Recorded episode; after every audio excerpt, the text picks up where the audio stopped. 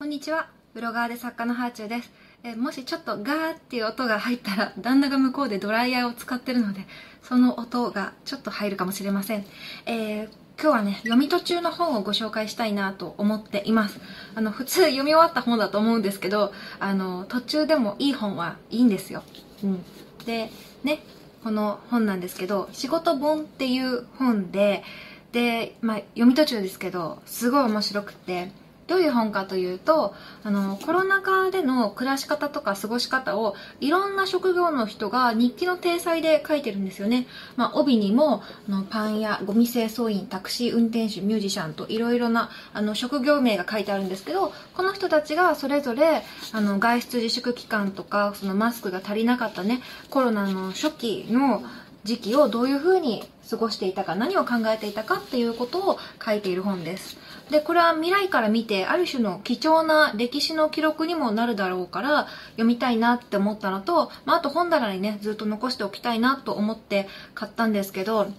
これねすごいスピードで作ってるんですよ本を。出版社さんすごいなと思ったんですけど多分かなり早いうちから企画したんでしょうね。えっ、と4月の下旬の日記がもう6月に出版されてるんですよ。これはもう私も本作ってたから思うんですけど本を作れる最短で作ってますね。関わってる人全てが最短スピードで動かないとこの本はできなかったと思います。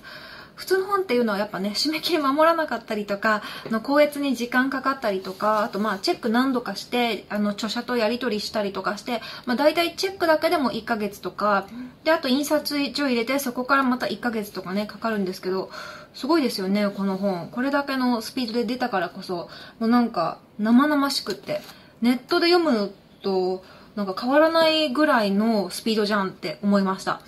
でもね、なんかすでに不思議なことに、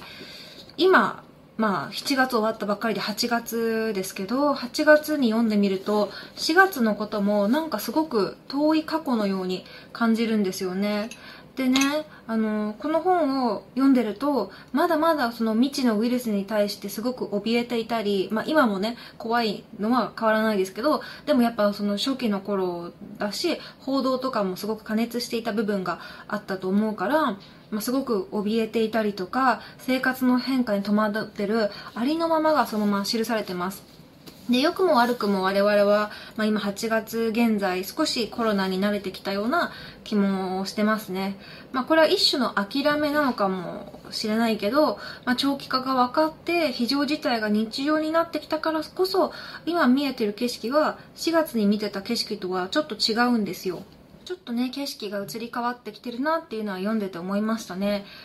うんで例えばその安倍首相がね炎上したこととかも書いてあるんですけど忘れてましたね読むまで。あの星野源さんの楽曲を使ってでお家で紅茶を飲む様子の動画がすごく炎上してたんですけど、まあ、この本の中にはちょうど、まあ、その時期だったのでそれに触れてる人も何人かいたんですよね。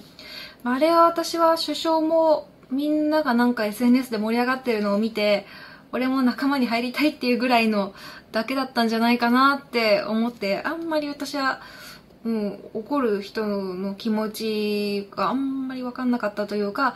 まあイラつく人がいるっていうのも分かるんですけどそんなこう怒発点をつく案件みたいなもう安倍許すまじみたいなことまでは思わず、まあ、世の中にはいろんな捉え方をする人がいるんだなって思ったんですけどこういう私の意見って多分切羽詰まってない側の意見でやっぱりこういろんな立場の人がいたと思うんですよね。あの時きっとこう医療従事者の方々は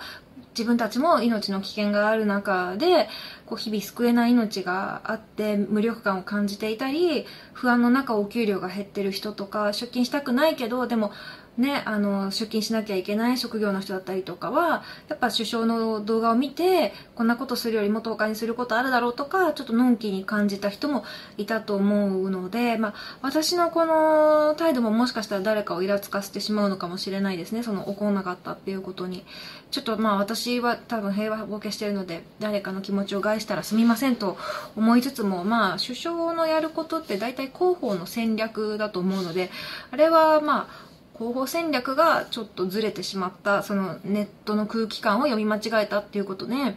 まあ、いくら相手が首相でも個人攻撃人格攻撃はしない方がいいんじゃないかなということを感じましたね。ちょっとなんかそのネットに渦巻く言葉の強さとか怒りみたいなものがうって私は感じちゃった方ですけど。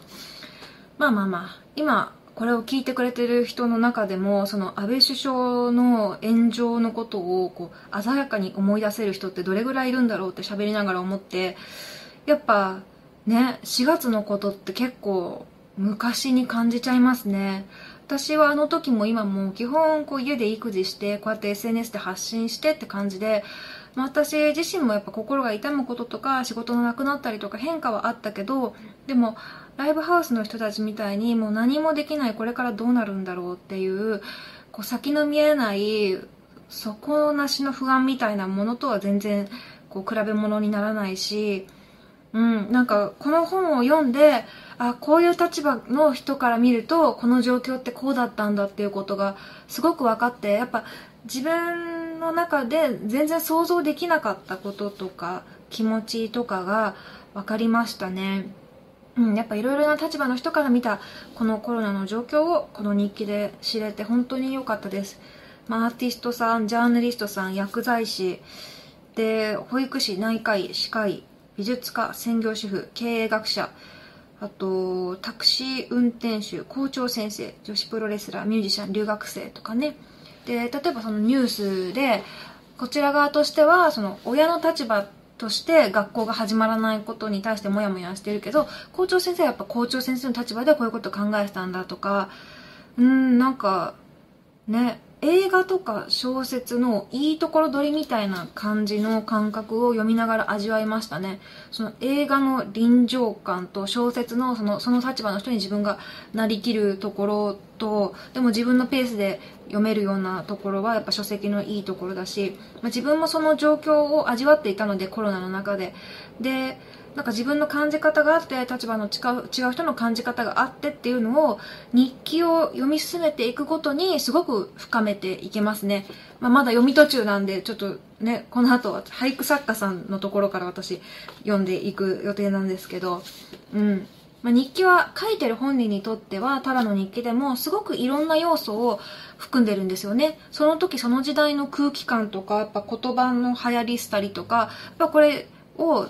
例えば10年前の人が読んだらもう言葉わからないことだらけだと思うんですよ。コロナっていう言葉がまだ登場してなかったりとかね、するから。で、10年後の人が読んでも、アベノマスクみたいな言葉とかは多分ちょっと歴史的な言葉になってるかもしれないからこの不要不急っていう言葉だってねすごく時代を感じる言葉っていうことになっていくんだと思います、まあ、日記文学っていう言葉があって土佐日記とかかげろ日記とか紫式部日記とか日記であり文学みたいなものってあるんですよね古くから。あのこのコロナ禍の日記も多分今後その文学的な価値がついてくるものだと思うし、まあ、今真っ最中に読んでもこうすごくいろいろなことを考えさせてくれる本なので普段文学とかそのエッセイとかは読まないよっていう人もちょっと読んでみると楽しいかもしれません。自分の興味のある職業の人だけ読めばいいから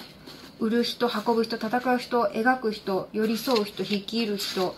書く人聞く人作る人守る人つなぐ人いろんなあと導く人。どんなね立場の人がどんな風に考えてたかってすごい面白く私は感じてます。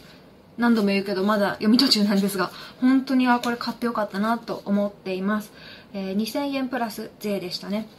で最後お知らせというか、まあ、宣伝なんですけど、えーと、ちょこっと私も日記をやっておりまして、えっ、ー、と、ノートというプラットフォームで月額制のマガジン月刊はあちゅうっていうのをもう何年やってんだろうな。結構長いことやっていて、ほんと別になんか、こう、意図的に役立つようなことを書いてはいないものなんですけど、まあ、他には出してない本音ベースの日記を書いているので、まあ、この本だったりとか何かのきっかけで人の日記を読むっていうことが好きになったり興味が湧いた時にでも思い出してもらえると嬉しいです。はい以上。仕事本がすごくいいよという話でした。ではではまた。